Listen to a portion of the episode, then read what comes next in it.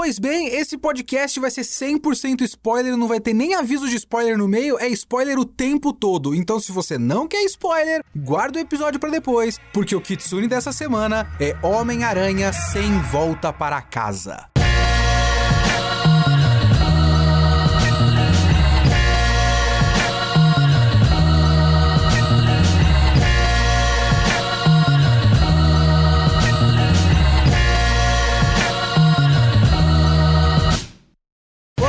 Leonardo Kitsune, e o Kitsune da Semana é o meu podcast semanal para eu falar do que eu quiser, do jeito que eu quiser, quando eu quiser, por quanto tempo eu quiser. Aqui o esquema é que eu faço reviews toda semana sobre qualquer assunto, seja videogame, literatura, cinema, anime, mangá, tudo que eu tiver assistido eu quero falar, é aqui que eu vou falar. Você pode comentar o post no Geek Here, w w w ponto geek here ponto com ponto b r, para comentar esse episódio, ou manda o seu e-mail para leo ponto kitsune arroba geek here ponto com ponto b r.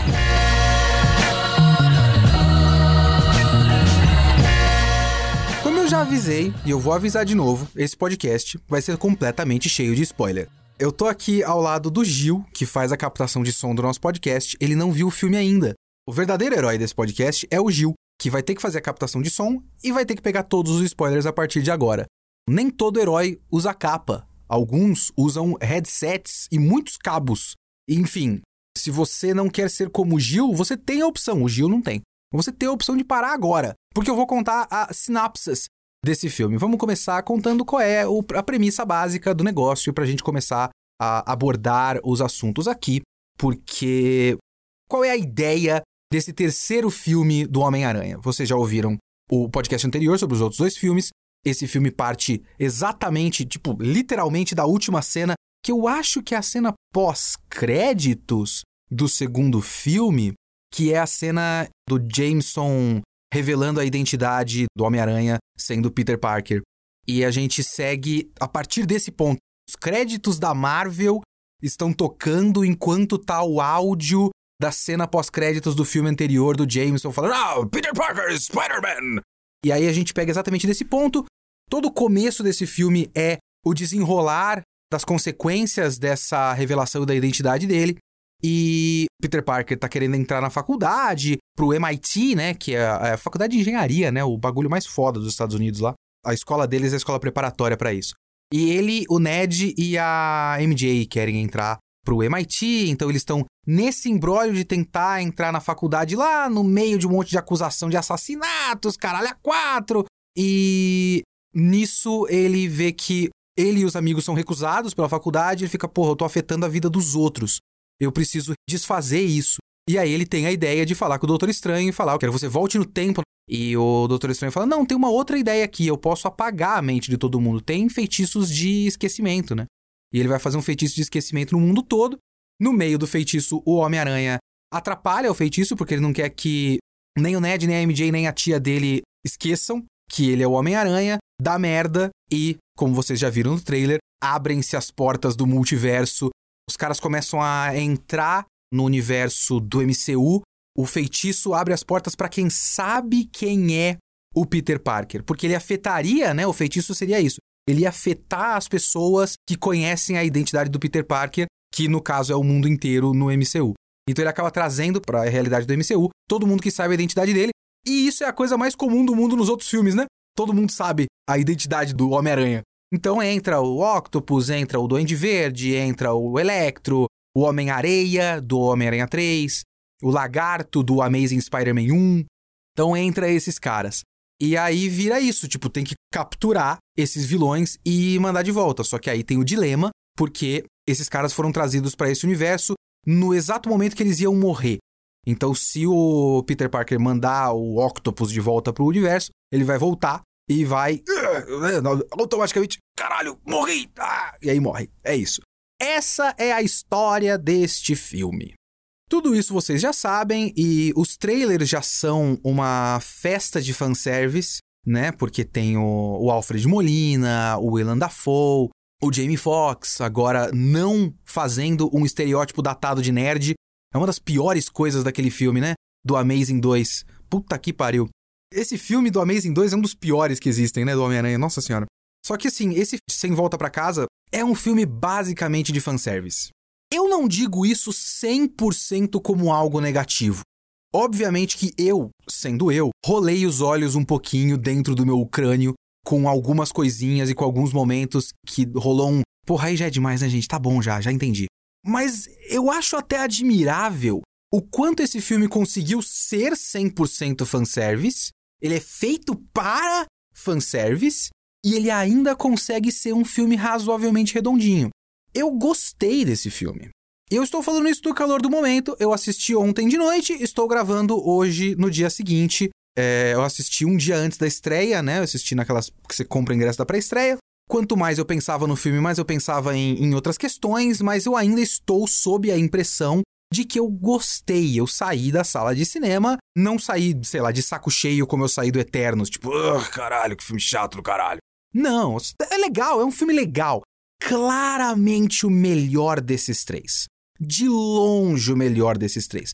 Porque os dois primeiros, eles variam de ok pra médio, sabe? Ele tá sempre ali na casa do... Numa nota de um a dez, ele tá sempre na casa dos cinco pro cinco e meio.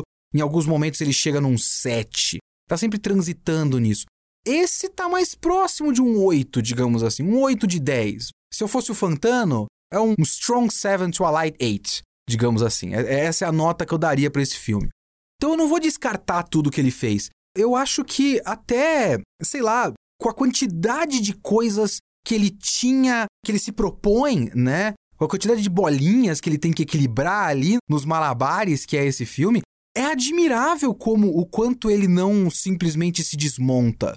Até comparando, por exemplo, com o já citado espetacular Homem-Aranha dois, o filme do Andrew Garfield, que é um filme que parece que tem quatro filmes no meio dele, e nenhum desses filmes é bom, e eles só enxertaram todos eles de uma vez, e todo o conjunto é uma bosta.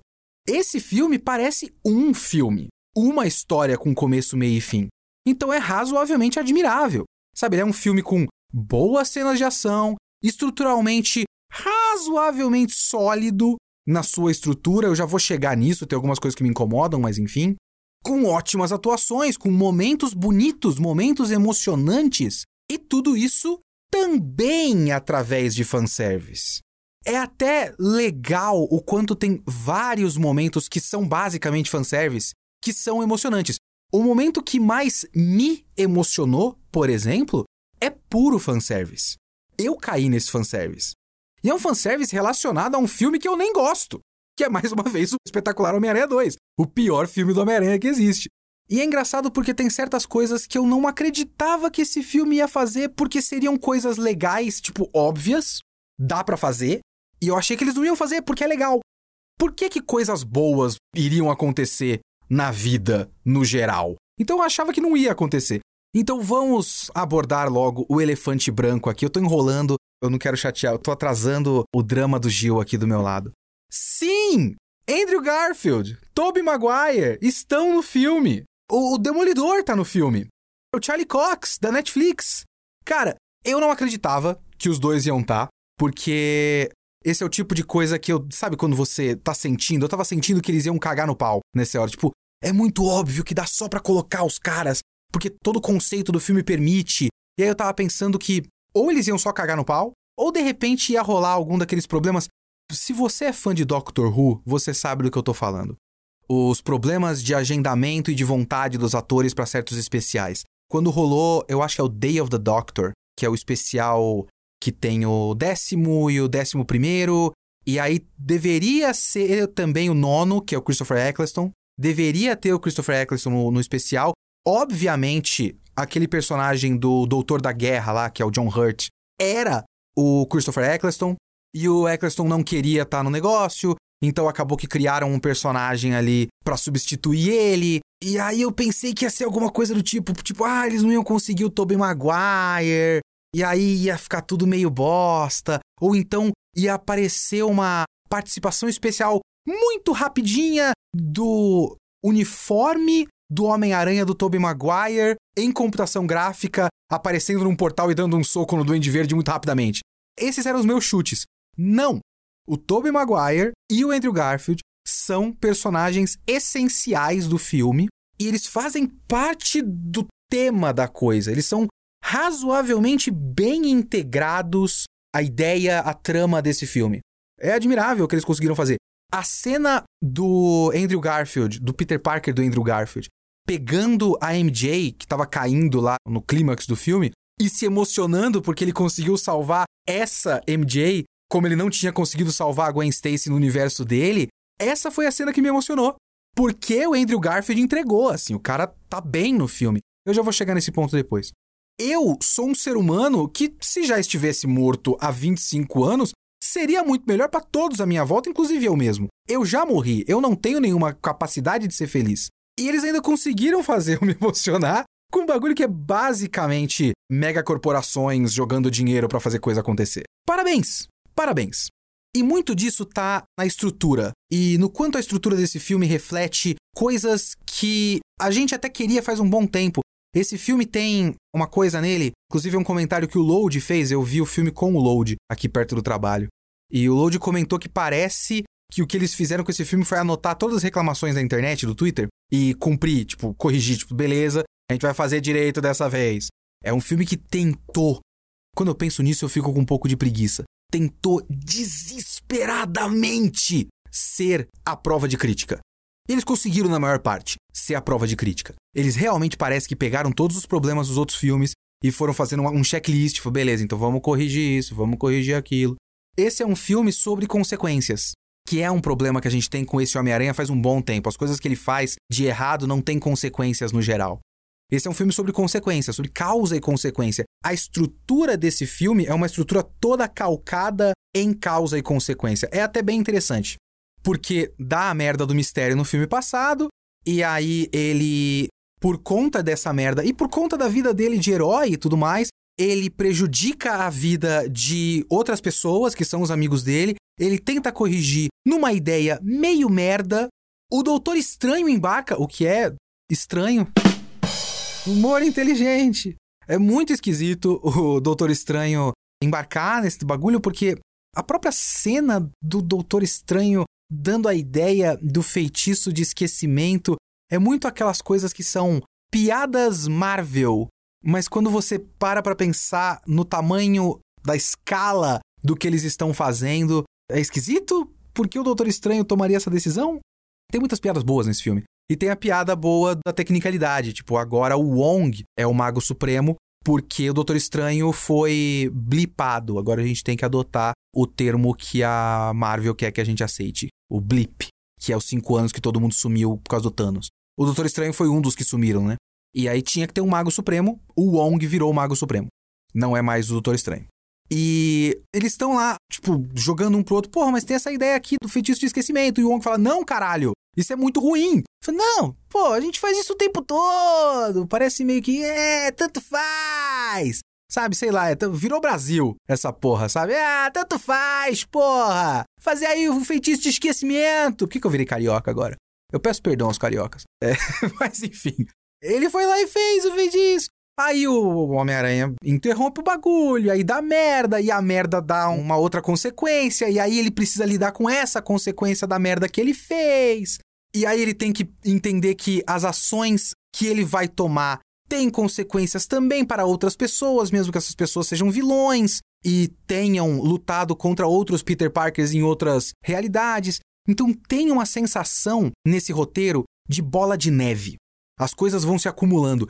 Isso é uma das coisas mais Homem-Aranha que tem em todos esses três filmes do Homem-Aranha. É muito constante o tema do Homem-Aranha se ver soterrado pela bola de neve de problemas causados pelo fato de ele ser Homem-Aranha e os problemas causados às pessoas à volta dele. Por exemplo, as histórias que inspiraram esse filme são todas as histórias da época do Guerra Civil dos quadrinhos. E esse filme tem muito consequência do Guerra Civil, eu já vou chegar nisso também, mas eu já falei no episódio passado também. Que é o fato de que o Homem-Aranha decidiu revelar a identidade dele publicamente, a consequência disso foi que mataram a Tia May. Então tem essa bola de neve de acontecimentos, e depois ele vai lá e tenta desfazer com a ajuda do Mephisto, e depois a gente vê que na verdade é a ajuda do Doutor Estranho. Então tudo isso é inspirado nos quadrinhos, que é o arco do Um Dia a Mais, e depois do Um Momento no Tempo.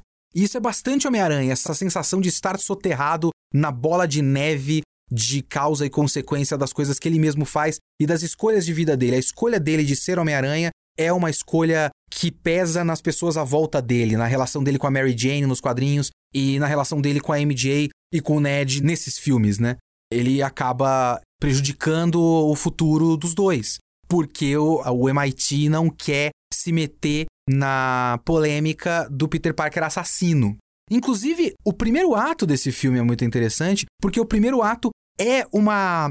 Sabe, um, um corte rápido, um supercut de várias cenas, assim, das consequências da identidade pública do Peter Parker. E é muito bem montado e, assim, é bem humorado, mas também é pesado e triste e tal. E é tudo muito apressado. E eu gosto disso, assim, como montagem, como direção, é interessante porque reflete o absurdo que se tornou a vida dele, dele ter que fugir do público, fechar a janela, não sei o quê, se mudar para um outro lugar, e aí sai no jornal, e aí tem o J. Jonah Jameson, que inclusive, maravilhoso, o Jameson do J K. Simmons, e o conceito de transformar o Jameson basicamente no Alex Jones. Pesquisem Alex Jones. O Alex Jones é, como é que eu posso dizer, o Nando Moura com muito orçamento. Ou seja, é o próprio anticristo.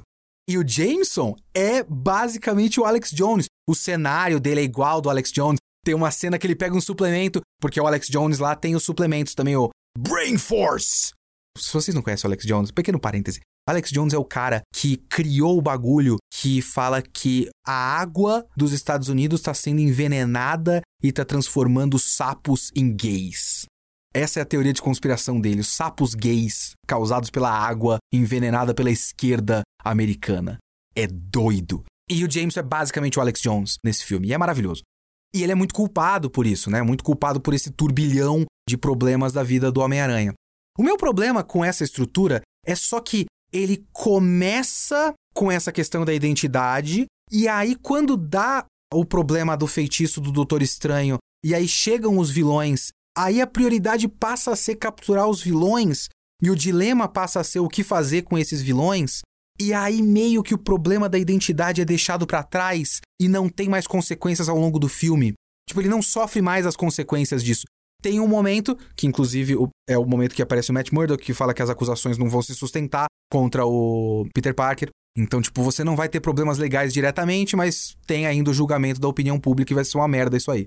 A cena do, do Matt Murdock é muito legal, inclusive, mas também é porque eu gosto muito do Charlie Cox como Demolidor na série. E aí eu vi e falei, olha, ele tá aí, porra, legal. E aí taca uma pedra na janela e ele pega com a mão sem olhar pra trás. E o Peter Parker pergunta, é, como é que você fez isso? Eu falei, eu sou um ótimo advogado. É uma ótima cena, eu gosto muito dessa cena. Então, tudo bem, ele não tem mais os problemas legais, ele não tá sendo mais procurado pela F B I e o caralho a quatro. Mas depois que dá o problema dos vilões que surgem, a gente não vê mais a história utilizar o problema da opinião pública. Tem uma participaçãozinha no meio ali, no meio de uma luta que acontece toda a questão da Tia May e tudo mais, do Jameson, mas deixa de ser importante. É uma consequência ruim de uma coisa boa.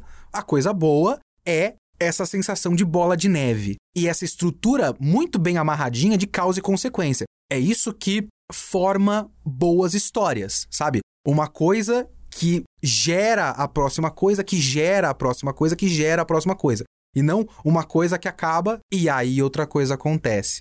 Então, a estrutura é boa, a consequência é que um tema do começo é deixado pra trás e depois é retomado no clímax do filme. Isso eu acho meio paia, como os jovens dizem, porque o negócio de apagar a memória de todo mundo antes era um problema e aí no fim meio que vira convenientemente uma solução e eu fico meio, é, tá, mas é aquilo, é conveniente, mas aí é também uma decisão muito pesada que ele tem que tomar no final. Então, é, sabe, esse filme tem muito dessas coisas que são, ao mesmo tempo, pra mim, coisas legais, que também, se você pensa um pouquinho, são coisas meio idiotas. Então eu tenho sempre esse pequeno dilema com esse filme. Porque tem umas coisas que me incomodam nele, mas eu gosto do filme. Uma coisa que eu gosto, por exemplo, desse filme, que é uma surpresa muito grande pra mim, é a maneira como ele usou os vilões. Porque eu não esperava que os vilões fossem tão bem utilizados assim. Mais uma vez, eu achei que os, os Homens-Aranhas iam surgir, saindo de um portal, o uniforme em C G dando um soco no vilão, E não, eles foram utilizados como parte da trama. Assim como eu achava que os vilões iam surgir, iam bater no Homem-Aranha, depois iam sumir, ia aparecer no final, ia ter uma última luta, e é isso. Mas não, eles são também parte integral da trama, eles estão o tempo todo conversando com o Homem-Aranha, porque a ideia do Homem-Aranha, influenciado pela Tia May, é que ele tava pensando, eu vou mandar esses caras de volta, só que quando eles forem de volta eles vão morrer, mas não é problema meu, ele pensa. Aí a Tia May fala, não, é problema seu sim, você que tá tomando essa decisão. E aí ele repensa, e aí ele pensa em curar esses vilões pra ver se ele muda alguma coisa. Então a gente acompanha o Peter Parker num processo de tentar ajudar essas pessoas.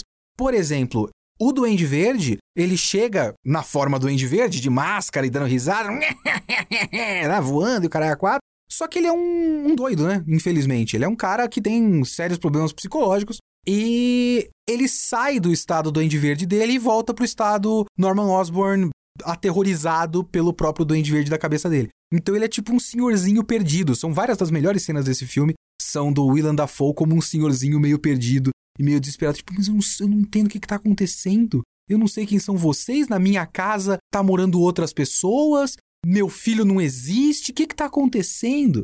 E aí ele tenta trabalhar junto com o Norman, pra tentar, né, porque são todos cientistas, pra tentar, por exemplo, resolver o negócio do chip inibidor do Octopus. Então, você tem um longo trecho que é a interação desse Homem-Aranha do Tom Holland com todos esses gigantes, assim, o Alfred Molina, o Willem Dafoe, o Jamie Foxx.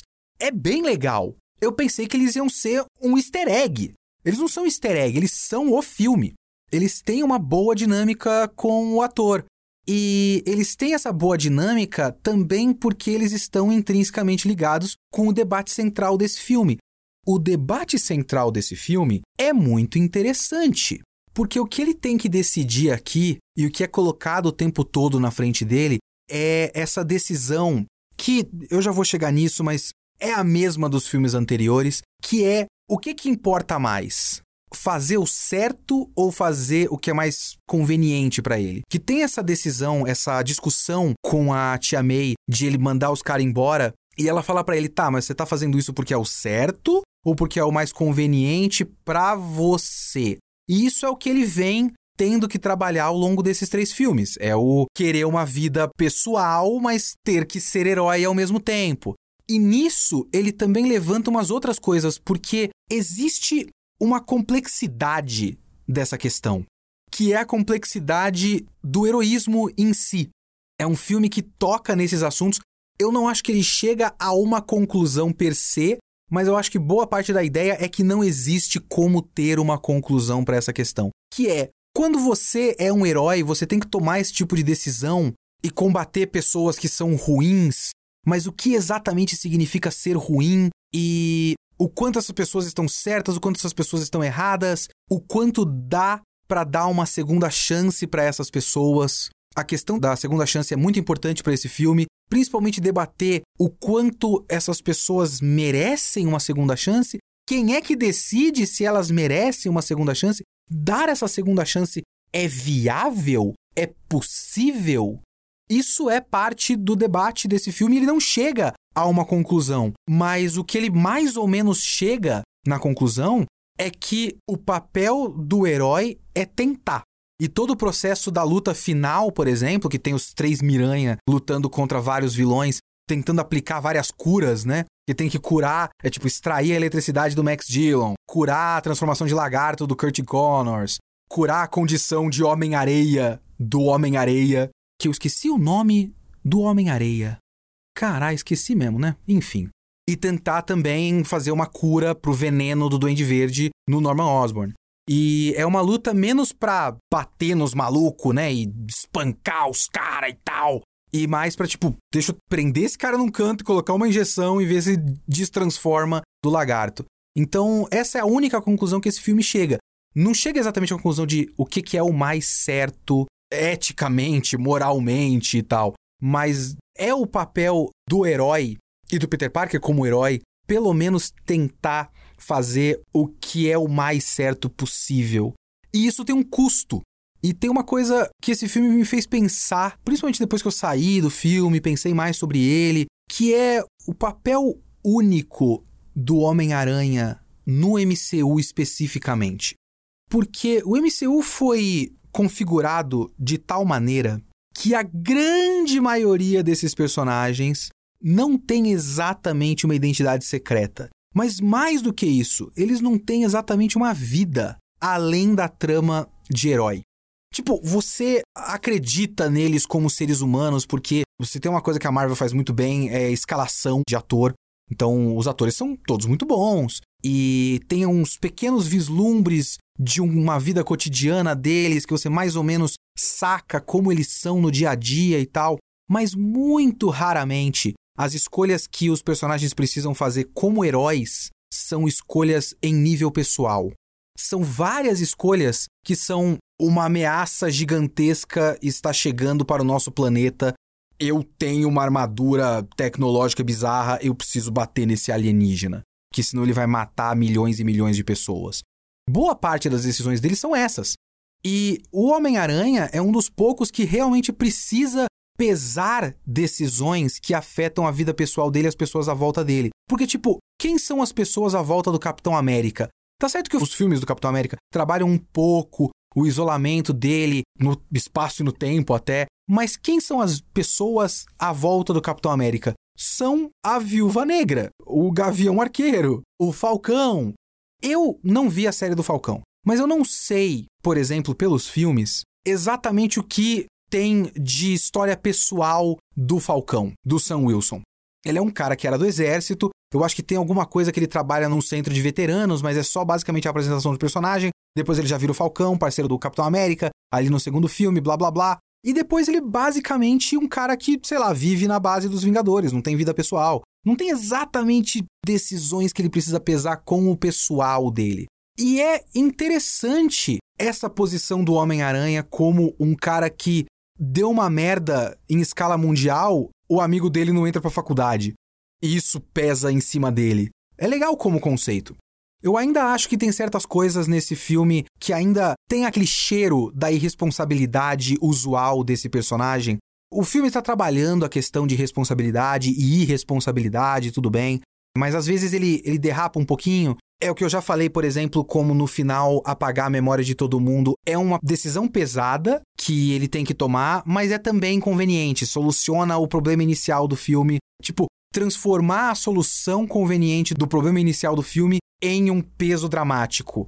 É até um malabarismo muito inteligente, se você para pra pensar. Parabéns pro cara que conseguiu gerar essa lógica interna no roteiro e transformar uma coisa que era conveniente em peso dramático. Parabéns, mas ainda fica aquele... Ah, mas é meio conveniente de qualquer forma, né? Ah. E todas essas coisas funcionam muito bem neste filme, isoladamente. Se esse filme existisse numa ilha, numa bolha, não existissem os outros dois filmes, funcionaria ok, funcionaria bem. Só que esse filme não quer viver numa bolha. Ele não quer existir isoladamente. Esse filme implora para você ter um conhecimento geral de tudo que abarca o Homem-Aranha no cinema especificamente. Muito do que existe nessa história como momentos de emoção, assim, de carga emocional desse filme, estão calcados no seu conhecimento de filmes anteriores do Homem-Aranha. Como, por exemplo, aquele momento que me emocionou, que é o momento do Andrew Garfield pegando a M J. É um momento muito bonito, mas ele é muito bonito por uma razão metanarrativa, porque você já viu um outro filme, e por uma razão extra-filme. Porque você conhece o Andrew Garfield. E é aí que eu preciso comentar as minhas impressões desses personagens emprestados para esse filme. Vamos começar pelos vilões, porque aí eu tenho só positivos para falar. Alfred Molina, maravilhoso, ótimo ator. Willem Dafoe, sei lá, talvez a segunda melhor coisa desse filme depois do Andrew Garfield. Eu já vou chegar nisso. O Willem Dafoe tá maravilhoso, como várias personalidades. O cara é incrível. Eu preciso muito assistir O Farol. Eu preciso muito assistir Anticristo. Sei que é um filme que tem o pau do Willem Dafoe. Aparentemente é um pênis enorme. Vocês já ouviram falar disso? Deixou todo mundo meio desconfortável na gravação. Trivia de cinema pra vocês. Quando forem assistir o Homem-Aranha, pensem nisso. Esse homem com essa cara toda enrugada, ele realmente parece o demônio Esse homem tem um enorme pênis, que eu não vi ainda e eu preciso assistir. Mas ele tá ótimo no filme, eu adorei. O Jamie Foxx, graças a Deus, não colocaram o estereótipo do nerd nele. Algumas coisas que eu vou falar aqui, eu acho que não fazem sentido, mas não é o tipo de coisa que me preocupa. Não é o tipo de coisa que me faz tirar pontos do filme.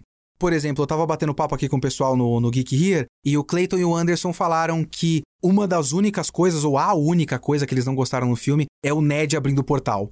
Ele tem o um anelzinho do Doutor Estranho e ele consegue abrir o portal por acidente. E detalhe de superfície pra mim. Foda-se. Faz sentido? Não muito. O filme dá umas dicas de que ele tem ali um... Talvez uma propensão. Tem um momento do Doutor Estranho e fala... Você abriu um portal? Ele, sim. Ele, hã? Então tem um caralho, esse moleque aqui, talvez ele tenha talento pra magia. Tem um pouco disso. E é o suficiente. Tanto faz. Tanto faz.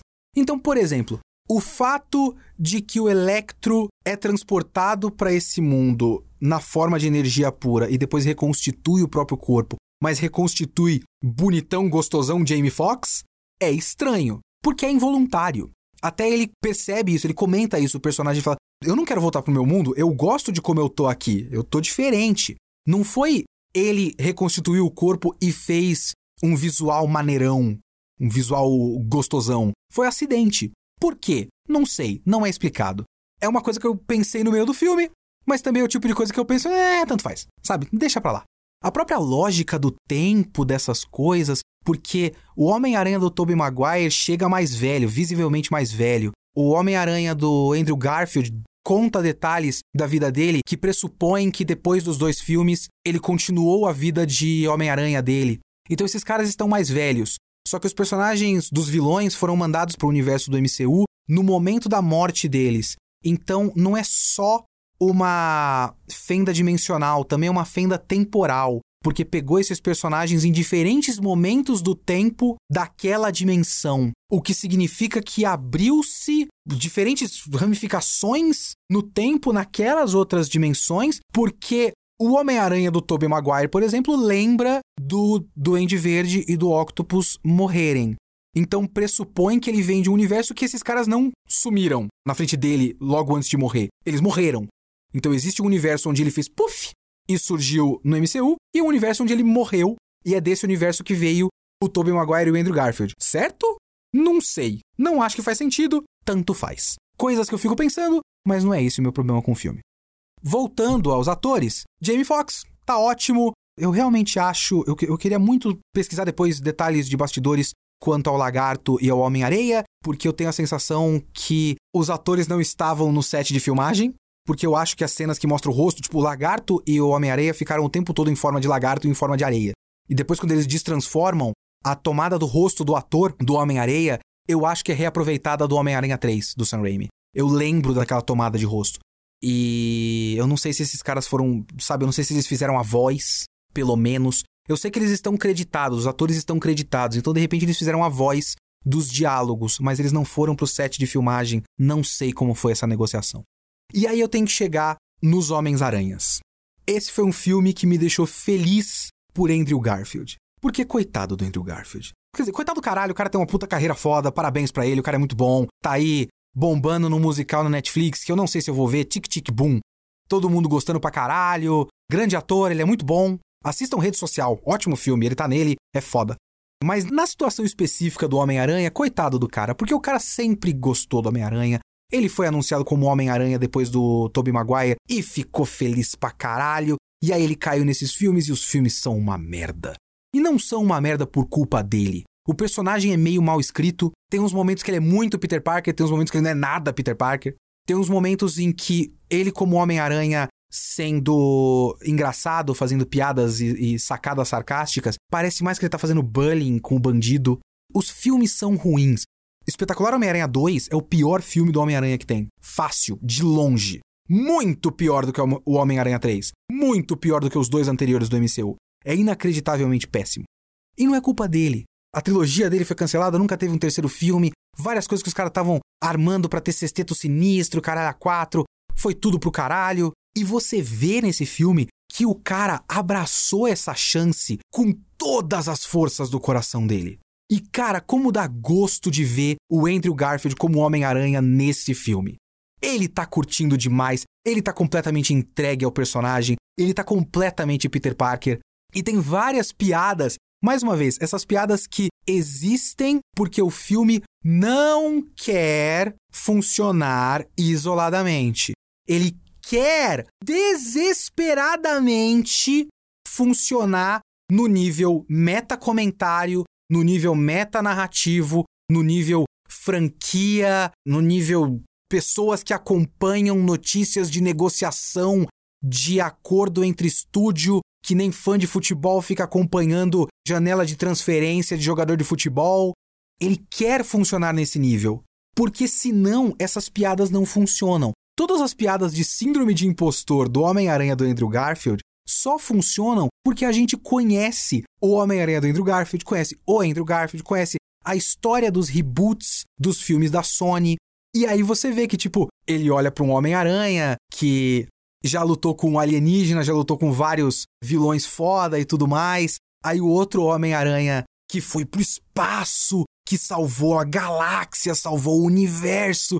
Ele, porra, eu sou o Homem-Aranha mais merda de todos, né? E aí tem a parte que o Tobey Maguire pega ele no ombro e fala, não, cara, você é espetacular. Que é uma piada com o fato de que o título dos filmes do Andrew Garfield é o único que tem o Amazing Spider-Man, dos títulos dos quadrinhos originais. Repete comigo, você é espetacular. Aí ele, eu sou espetacular, eu sou espetacular.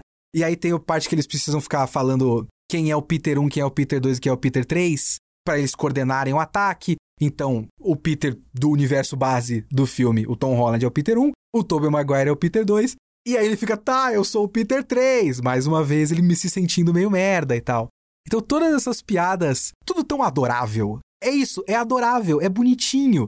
Eu me identifiquei pela primeira vez com um Peter Parker do cinema. Eu me identifico bastante com o Peter Parker do Tobey Maguire nos filmes antigos, vai, mas enfim. Mas rolou essa identificação dessa síndrome do impostor, de se achar um bosta. Porra, tá aí, é nóis, eu entendo. Me comparar com as pessoas do meu meio e me achar inferior em comparação. Magnífico.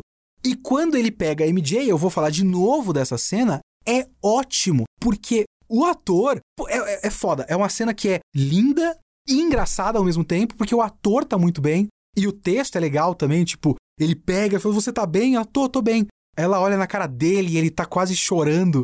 Você tá bem? Eu falo, tô, tô sim. É uma ótima cena que só funciona porque eu já vi os outros filmes. E aí eu chego no Tobey Maguire. E o que, que eu posso dizer do Tobey Maguire? Tobey Maguire é o melhor Homem-Aranha do cinema. De longe. Se vocês forem no I M D B do Tobey Maguire, vocês vão ver que ele não fez quase nada faz muito tempo. Ele fez um seriado pra streaming que eu não sei, Gold of Babylon, sei lá o nome dessa porra, que ninguém assistiu. Ele fez o Grande Gatsby, sei lá, dois mil e catorze, dois mil e dezesseis. Faz um bom tempo esse Grande Gatsby. E mais nada. Eu acho que os créditos dele são Grande Gatsby, esse seriado que eu acho que é do mesmo ano, e o Homem-Aranha. Eu acho que ele tem uma produtora, ele tá ganhando dinheiro por aí, ele não está mal, não tá necessitado desesperadamente de trabalho, claramente não está preocupado em continuar tanto assim ferrenhamente a carreira de ator, claramente não estava preparado pra fazer esse filme, claramente não está ligando muito para estar no filme. Eu respeito isso como trabalhador, veja bem, mas ele é o elo mais fraco desse filme, infelizmente. Sabe o que, que ele me lembrou? Eu estou assistindo Seinfeld de novo. Vocês já assistiram Seinfeld? Eu recomendo. Seinfeld é ótimo, é a minha sitcom favorita da vida. Faz muito tempo que eu não assisto qualquer uma. A última sitcom que eu assisti de verdade foi a primeira temporada do Big Bang Theory, que me estragou pra todo o sempre.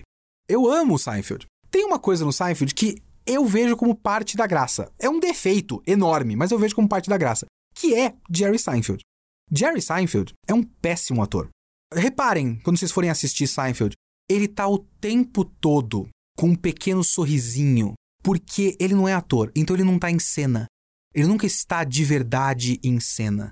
Se você vê os outros atores, o Jason Alexander, que é o George Costanza, o Jason Alexander é um puta ator. Ele é muito bom. Então ele tá cem por cento em cena como o George Costanza. O Jerry Seinfeld, até sei lá, pelo dilema de ele meio que fazer ele mesmo, é como se fosse uma pessoa que também está no set vendo os outros atores atuarem numa sitcom e achando tudo muito engraçado. Não dá pra levar a sério nada do que ele fala. porque ele não tá atuando. E ele não tá levando a sério. Então, tipo, ele vê uma piada acontecendo na frente dele e você sabe que meio que o ator tá dando risada, mas ele não tá no universo, ele tá fora. O Tobey Maguire tá isso pra mim. Ele tá o tempo todo meio que dando uma risadinha de canto de boca porque ele não tá levando a sério a história. Então eu nunca estou vendo o Peter Parker no filme. Eu tô vendo o ator Tobey Maguire que alguém arrastou pra aquele set de filmagem e deu muito dinheiro pra ele fazer. Tem até o detalhe de ele passar pelo portalzinho quando ele é chamado pra cena. A cena que eles são chamados é toda muito engraçada. Eu adoro aquela cena, é muito legal. Principalmente a parte do Andrew Garfield, é muito engraçado. Que a, a M J fica jogando pão nele. Você não tem o, o sentido aranha? Eu falo, tenho, mas não ativa com pão, né? Você tá jogando pão pra cima de mim. É toda muito engraçada aquela cena. Quando ele chega, ele não tá com o uniforme do Homem-Aranha. Ele tá de camiseta e tal, fala que ele tá com, com roupa de pastor de grupo de jovem, né?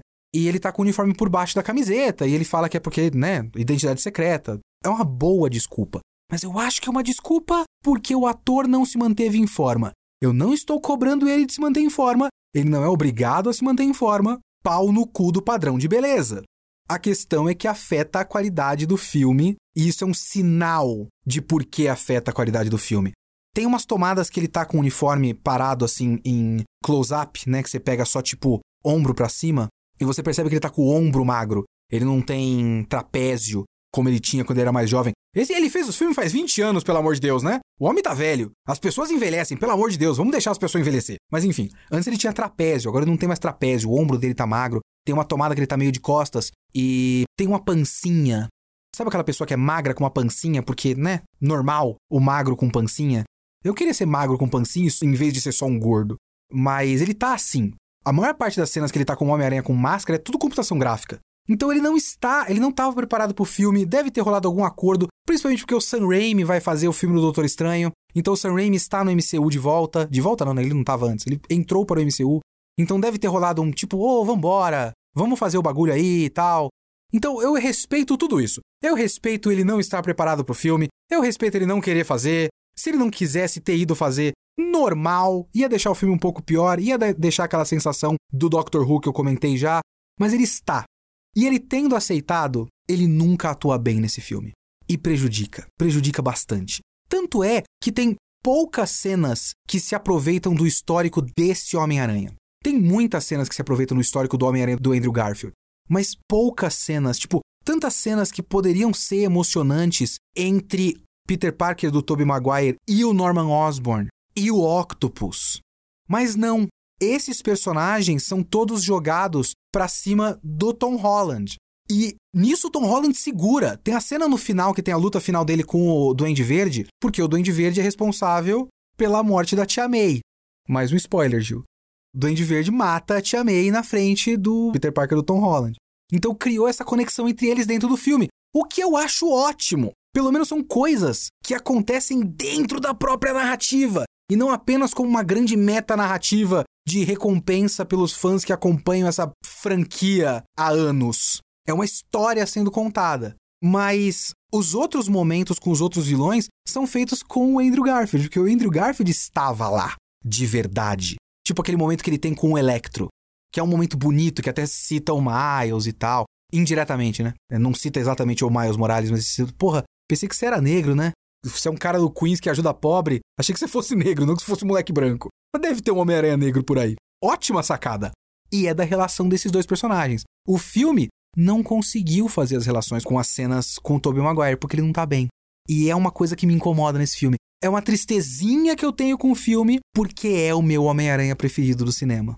Mas olha só, essa cobrança que eu tô tendo com esse filme de aproveitar melhor o Peter Parker do Tobey Maguire é o tipo de cobrança que esse filme quer que eu tenha. Porque ele não quer que eu esqueça os outros filmes. Ele não quer que eu esqueça o filme um e dois do M C U. Ele não quer que eu esqueça os espetaculares um e dois. E não quer que eu esqueça os filmes do Sam Raimi. E isso é um problema. É um problema pro próprio conceito do filme. Porque aí eu preciso lembrar o quanto essa série de filmes, essa trilogia, é repetitiva. Eu comentei no podcast anterior que o primeiro filme do Homem-Aranha é uma grande cena do Tio Ben, e aí depois eles fazem uma outra cena do Tio Ben de novo, e agora eu percebi. O que que tá acontecendo aqui? Essa trilogia inteira é uma grande cena do Tio Ben. É uma grande hiperanalisação do Homem-Aranha. É uma grande correção de curso, como eu já tinha falado antes, do Homem-Aranha do Guerra Civil. Realmente me parece que quando colocaram o Homem-Aranha no Guerra Civil, eles acabaram criando um psicopatinha, sem querer, um moleque que é um gênio, mas que ao mesmo tempo é chamado pra bater no Capitão América e acha isso muito legal. Ele vai entrar na maior faculdade de tecnologia e engenharia do mundo, mas ele não lê jornal e não faz um julgamento moral quando um cara chama ele pra bater num herói de guerra, no meio de um conflito internacional de dilemas morais e éticos gigantescos. Não, ele acha divertido bater no Capitão América. Então eles formaram, por conta de enfiar esse personagem nesse ponto da história, um personagem amoral. É só legal fazer parte de algo, seja lá o que for, algo com os Vingadores. É estranho, é muito esquisito. E alguém pegou esse negócio, como eu já comentei antes, e falou, caralho, não, a gente precisa criar uma moral pra ele. E eu acho que eles hiperanalisaram, e em vez de, sei lá, fazer tudo isso que eles estão fazendo nesse filme no primeiro, e fazer um... Tipo, sei lá, ele criou esses poderes, e aí você pega a consequência da volta dele do Guerra Civil, e enquanto ele tava na Alemanha batendo no Capitão América, o Tio Ben foi morto por um bandido. Ele pensa, porra, não, eu não devia estar lá no meio desse negócio, eu devia estar aqui, cuidando das pessoas à minha volta. O meu tio morreu por minha culpa. Ah, meu Deus, grandes poderes, grandes responsabilidades. Não, eles hiperanalisaram o negócio, desconstruíram completamente o personagem e fizeram a cena do Tio Ben desconstruída e reconstruída ao longo de seis horas, de sete horas e meia de cinema. E quando eu falo isso em voz alta, eu quase gosto da ideia. Quase. Eu ainda acho ela hiper complicada. E eu ainda acho a maneira como isso foi montado ao longo dos tempos, a maneira como isso meio que evidencia uma falta de confiança no Homem-Aranha, então eles tiveram que apoiar o gosto do Homem-Aranha no Homem de Ferro.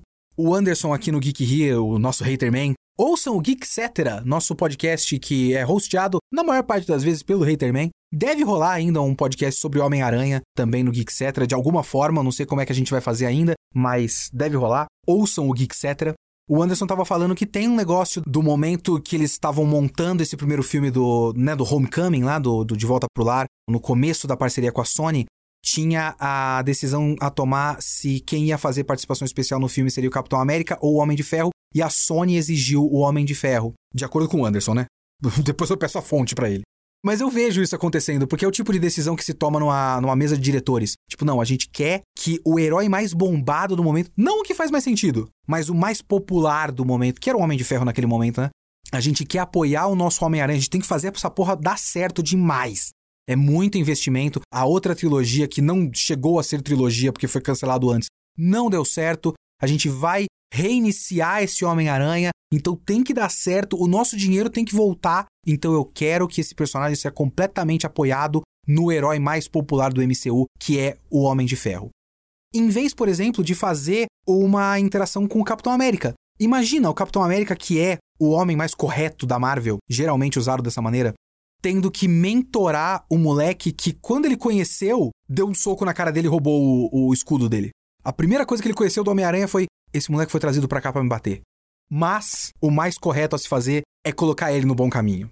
Isso seria muito mais interessante do que o Homem de Ferro. Mas não, eles apoiaram todo esse caminho de criar a grande cena do Tio Ben, que é essas sete horas e meia de trilogia do Homem-Aranha, no Homem de Ferro. Então tem uma série de decisões ruins, tem o fato de que eles fizeram isso três vezes, então ele aprende a ser responsável no primeiro filme, desaprende no segundo filme pra aprender de novo, desaprende no terceiro filme, toma decisões idiotas, pede pro Doutor Estranho fazer magia das trevas pra apagar a mente das pessoas ou voltar no tempo. Então ele é extremamente irresponsável várias vezes, sendo que ele já aprendeu várias vezes a ser responsável. Então eu gosto da ideia no papel, se ela fosse melhor realizada, mas eu não gosto do fato de eles precisarem fazer isso dessa maneira hiper complicada e precisarem fazer isso apenas porque eles têm que corrigir o curso do Guerra Civil. Mas principalmente por causa da literal cena do Tio Ben, que agora virou a cena da Tia May nesse filme. Porque veja bem, Quando acontece a morte da Tia May, é uma ótima cena, porque o Tom Holland é um ótimo ator, a Marisa Tomei é uma ótima atriz, e é uma ideia curiosa, uma ideia boa até, se eles não tinham o Tio Ben antes, eles finalmente criam o momento de uma perda grave, porque o, o Homem-Aranha do Tom Holland nunca perdeu nada, nunca teve que sacrificar nada de verdade. Ele só se fudeu com o negócio do mistério, mas ele nunca teve realmente que sacrificar nada por consequência dos seus atos, né? Então, finalmente, eles criaram isso. Fora que quando tava acontecendo, tipo, o Duende Verde bate com o glider nela e ela cai no chão e depois levanta. Eu olhei e falei, caralho, mas o homem tem um planador com lâminas. Essa mulher tinha que ter sido cortada ao meio. Como é que ela tá viva ainda? Aí ela cai de novo, ah, tá, ela vai morrer. E aí ela faz a frase, ela fala, com grandes poderes, grandes responsabilidades, ela fala o negócio. É uma boa cena, se os outros filmes não existissem. Porque, veja bem, no geral, a cena do Tio Ben funciona porque ela é uma cena meio universal. A gente conhece como o status quo do personagem no começo das duas vezes que a gente viu isso no cinema e das várias vezes que a gente viu nos quadrinhos, como o status quo dele.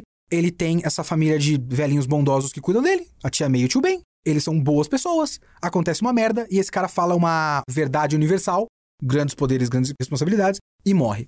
Então, é muito simples e funciona nessa simplicidade. Esse filme quis complicar as coisas. Então, ele quis construir a cena do Tio Ben ao longo de um grande tempo. E aí ele quis construir sob a ideia de que a Tia May sempre foi essa grande influência sobre o Homem-Aranha. E aí se apoiar no fato de que, por exemplo, ela tem aquele negócio beneficente, que é o Centro Festa. É Feast em inglês. Aqui fica o Centro Festa nas nossas adaptações dos quadrinhos. Mais uma dessas coisas que a gente adapta nos quadrinhos, porque, cara, você tem que dar um jeito. O Feast é um acrônimo. É todo com pontinhos, é que nem a Shield, né? Eu esqueci qual é o significado.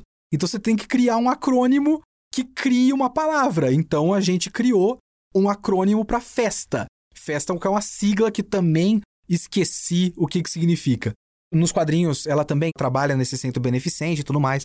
Só que esse negócio do centro beneficente é uma coisa que não importa nem um pouco no primeiro filme e aparece, tipo, na primeira cena dele fazendo aquele discurso pro pessoal no começo do filme lá, do segundo filme do filme do Mistério. E os filmes do Homem-Aranha são tão grandes, tão grandiosos, tipo, o Homem-Aranha lutando contra o Mistério em várias cidades da Europa no segundo filme.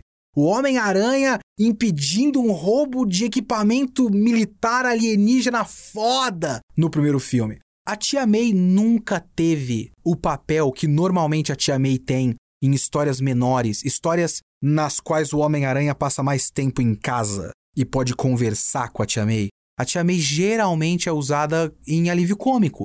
Eu gosto das cenas dela com o rap, eu acho engraçado. As pessoas acham isso meio merda. Eu acho engraçado, tipo, a vida de dois adultos, você tem um cara que é um bostão, que é o rap, tentando ficar com a mulher bonitona, e eles ficam, mas depois não ficam, e o cara é, sabe, todo nervoso e quer investir no negócio, mas nunca vai dar certo.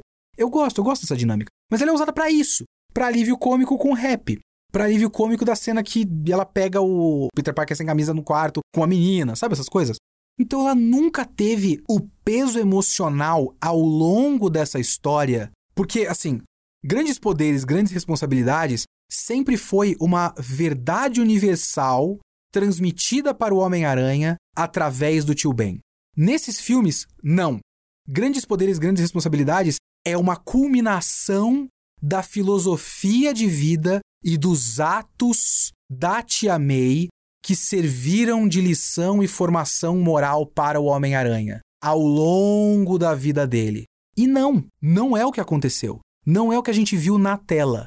E por conta de esse filme querer que a gente acredite que isso é uma grande culminação, eu não consigo ver só como uma verdade universal que ela falou pra ele naquele momento quase morrendo. Aquilo é uma grande culminação. Ou seria, deveria ser, mas não funciona. Mas é aquilo. Cinema é uma experiência emocional também. Cinema tá aí pra suscitar emoções. E na hora que eu vi essa cena, não foi um problema.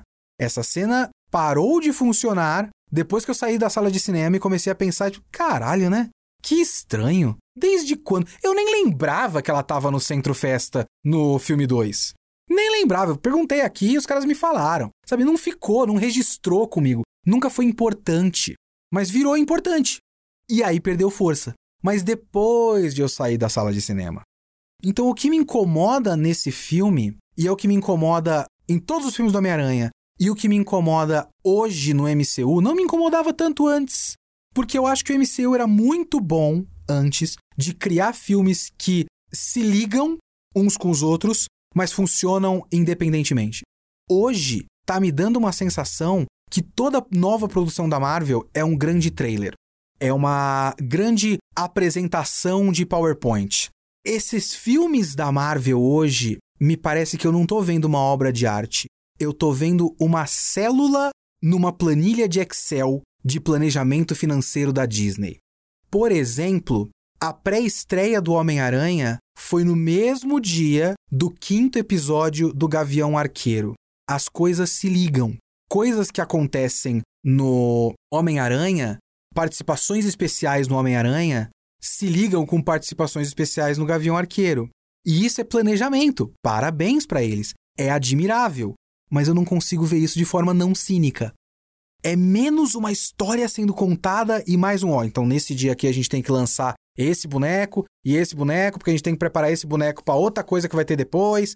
Ao ponto que a cena pós-créditos, tirando a cena do Venom, que é muito pouco importante, mas tipo, ah, agora tem um simbionte naquele universo, nos próximos filmes vai ter Venom. É isso. A segunda cena pós-créditos desse filme é literalmente um trailer do Doutor Estranho.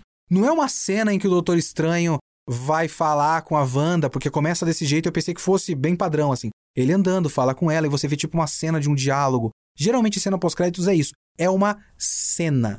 É uma narrativa onde personagens estão atuando e serve como uma provocaçãozinha para uma coisa futura.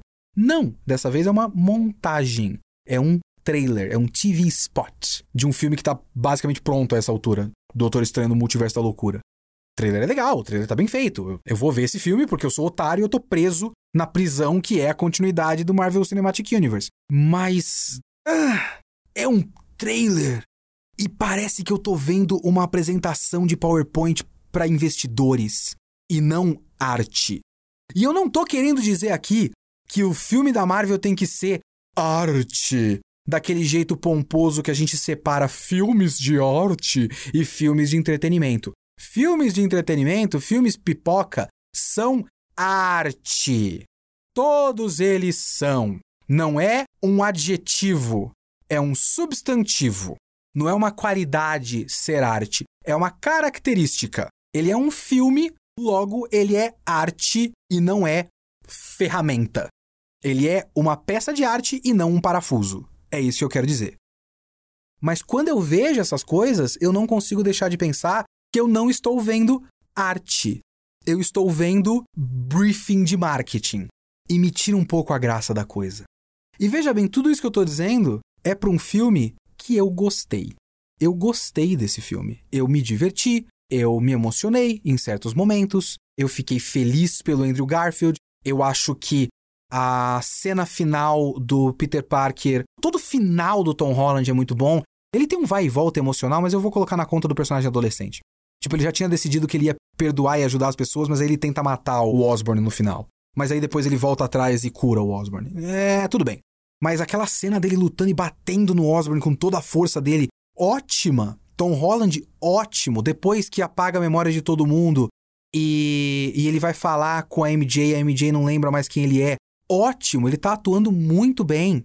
O cara é bom. Agora a gente voltou a ter o Homem-Aranha. Eles demoraram três filmes pra fazer o Homem-Aranha, mas eles fizeram o Homem-Aranha. Eu me diverti com o filme, é um bom filme. Claramente o melhor desse Homem-Aranha. E o mais próximo que o Marvel Cinematic Universe conseguiu até agora de reproduzir a catarse do Vingadores Ultimato. Porque tem a catarse dos portais que vai chegando todo mundo e o Avengers Assemble lá do Capitão América com o martelo do Thor e o cara A quatro. Isso é uma catarse gigantesca que eu amei! Eu, cara, quando eu tava no cinema foi o máximo! O momento que surgem os Miranhas é o mais próximo que eles chegaram disso. Parabéns! Eu realmente achei muito legal. Eu ia achar mais legal se todo mundo no cinema não estivesse gritando e eu conseguisse ouvir o que os atores falaram quando eles entraram em cena. E um último comentário, quando o Tobey Maguire entra em cena, realmente parece que é um personagem convidado, um ator convidado, entrando numa sitcom, entrando pela porta do apartamento do, do, do sai de baixo e fazendo a pausa pras palmas, meio com vergonha, antes de entrar no personagem. Ele entra, para, aí é o ator, dá um tchauzinho pra todo mundo, todo mundo bate palma, aí ele entra no personagem e segue a cena. Parecia isso, foi meio bosta. Mas foi legal, porque caralho, eles fizeram, puta que pariu! Ele tá lá! O Tobey Maguire! O Andrew Garfield! Uh! Eu gostei, mas todo o M C U hoje me incomoda muito como projeto. Eu deixei de embarcar no projeto, infelizmente. Agora eu só consigo ver a coisa de forma cínica. Meu coração morreu um pouquinho mais nesses últimos anos e agora eu sou uma pessoa pior, mais amarga e com ainda menos lembrança de como é ser feliz. Por isso é complicado embarcar no hype do M C U. Mas é um bom filme.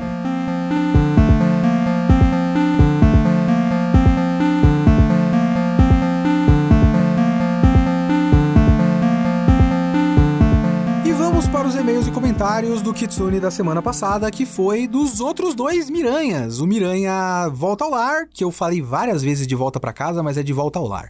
E o Homem-Aranha Longe de Casa.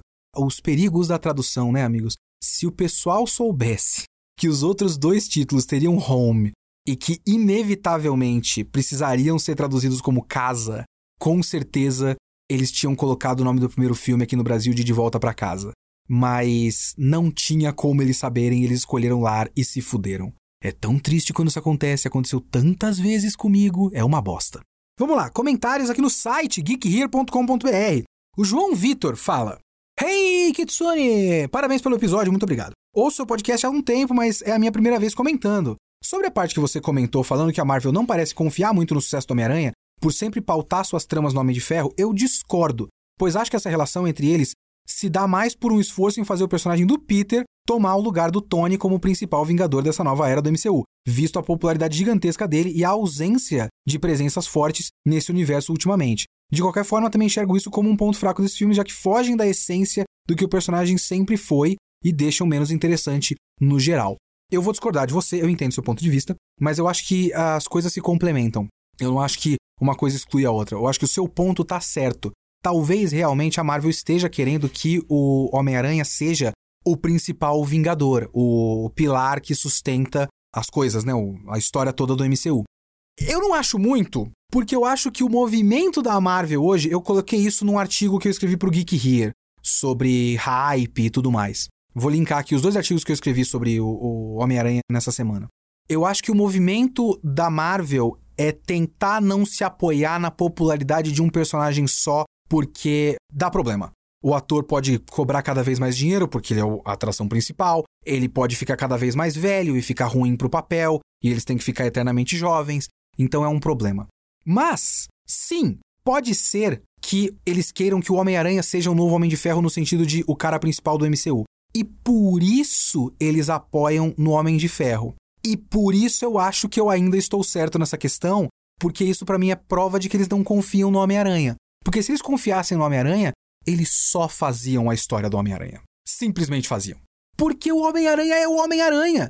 Se você faz um bom filme do Homem-Aranha, você não precisa desse truque de fazer ele ser um Minion do Homem de Ferro. Ele vai, entre aspas, naturalmente, com muito trabalho de marketing, mas enfim, e também com um bom roteiro, um bom filme, ele vai naturalmente ser, se você simplesmente posicionar ele naquele lugar, o principal do M C U. Mas eles não confiam o suficiente e apoiaram ele no Homem de Ferro, entende? Eu acho que essa é a lógica. Tem um comentário aqui do RunnerBR também no site que ele fala: parabéns pelo podcast, vejo que existe uma diferença bem grande do Miranha do M C U e da versão dos quadrinhos. Como você disse, o Homem-Aranha dos quadrinhos é mais contido em si, é um herói adolescente que tem que se descobrir sozinho, sem tutor, não tem nenhum tipo de segurança nem financeira e que resolve problemas da vizinhança, é um herói pra dentro. A versão do M C U tem um orientador, quase nunca está sozinho, sempre está envolvido com problemas grandiosos, não tem preocupações financeiras, é um herói pra fora, são versões complementares. Eu acho que daria pra ser versão complementar se eles se complementassem, mas eles nunca foram complementados, eles fizeram essa versão do M C U excluindo a outra. E aí ele continua aqui, ó. Talvez o Homem-Aranha original faça mais sentido pra quem nasceu no século passado, me chamando de velho, olha só. São problemas de um mundo offline, mais real. A versão atual do Homem-Aranha parece ter sido feita para o Instagram, alguém que tem preocupações voltadas para a rede, que está rodeado por milhares de pessoas em todos os momentos e que tem que viver nesse mundo. São problemas bem diferentes, de gerações diferentes, de personagens diferentes. O primeiro Homem-Aranha só existe sozinho, o segundo Homem-Aranha só existe em grupo. Esse é o segundo ponto sobre mundo moderno, Instagram e tudo mais. É muito interessante e eu vejo um pessoal, uma mesa de diretores, pensando nisso.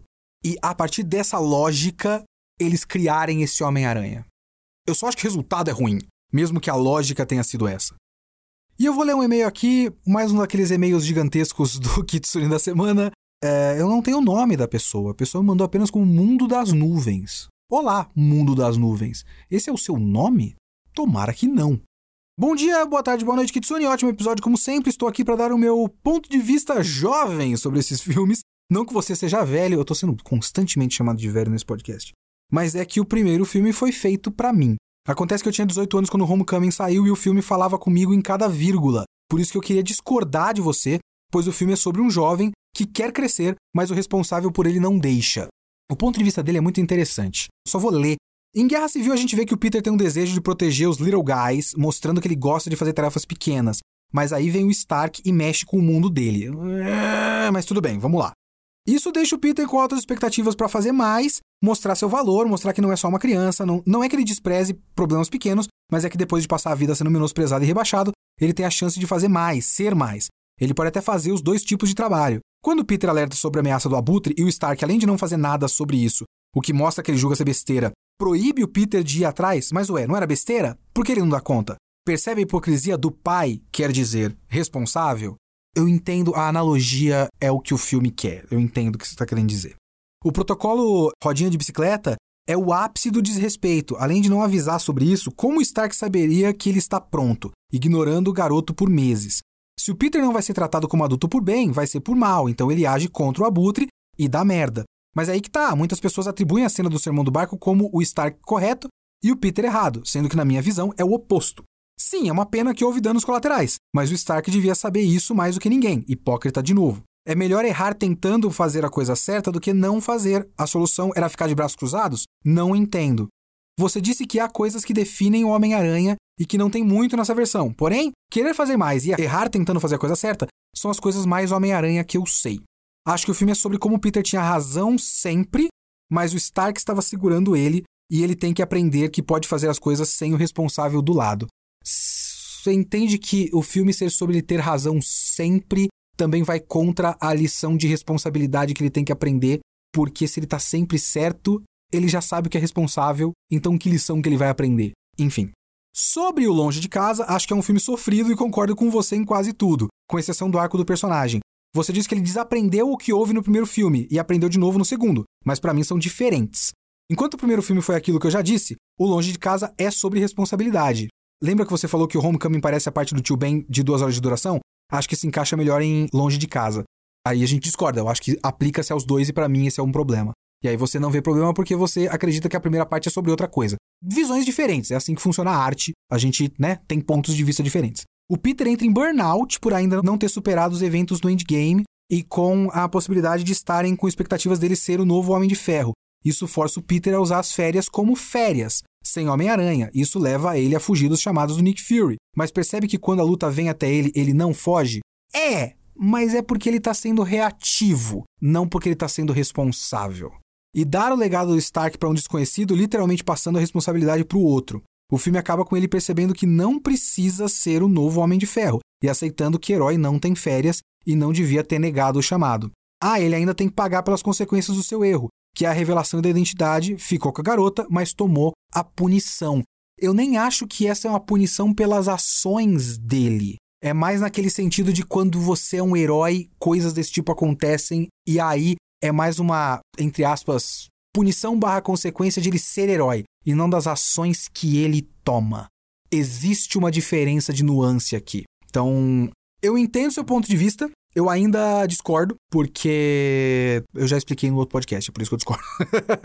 Mas eu quis ler o seu ponto de vista, porque é um outro ponto de vista. Menos julgando o Peter Parker de fora, e mais se identificando com ele e julgando ele de dentro, e tentando entender a lógica interna, psicológica e emocional das ações do personagem. É uma ótima maneira de ver o filme. Enfim, muito obrigado pelo seu e-mail, Mundo das Nuvens. Na próxima, Mundo das Nuvens, coloque seu nome no final.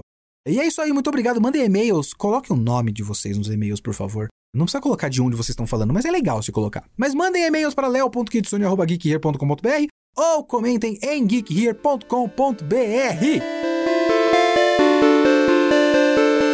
Esse foi o Kitsune dessa semana. O Kitsune da próxima semana ainda vai ser um pouco de hype, mas um pouco indiretamente. Eu vou falar de Matrix, ou melhor, de Animatrix, no Kitsune da semana que vem. Até lá!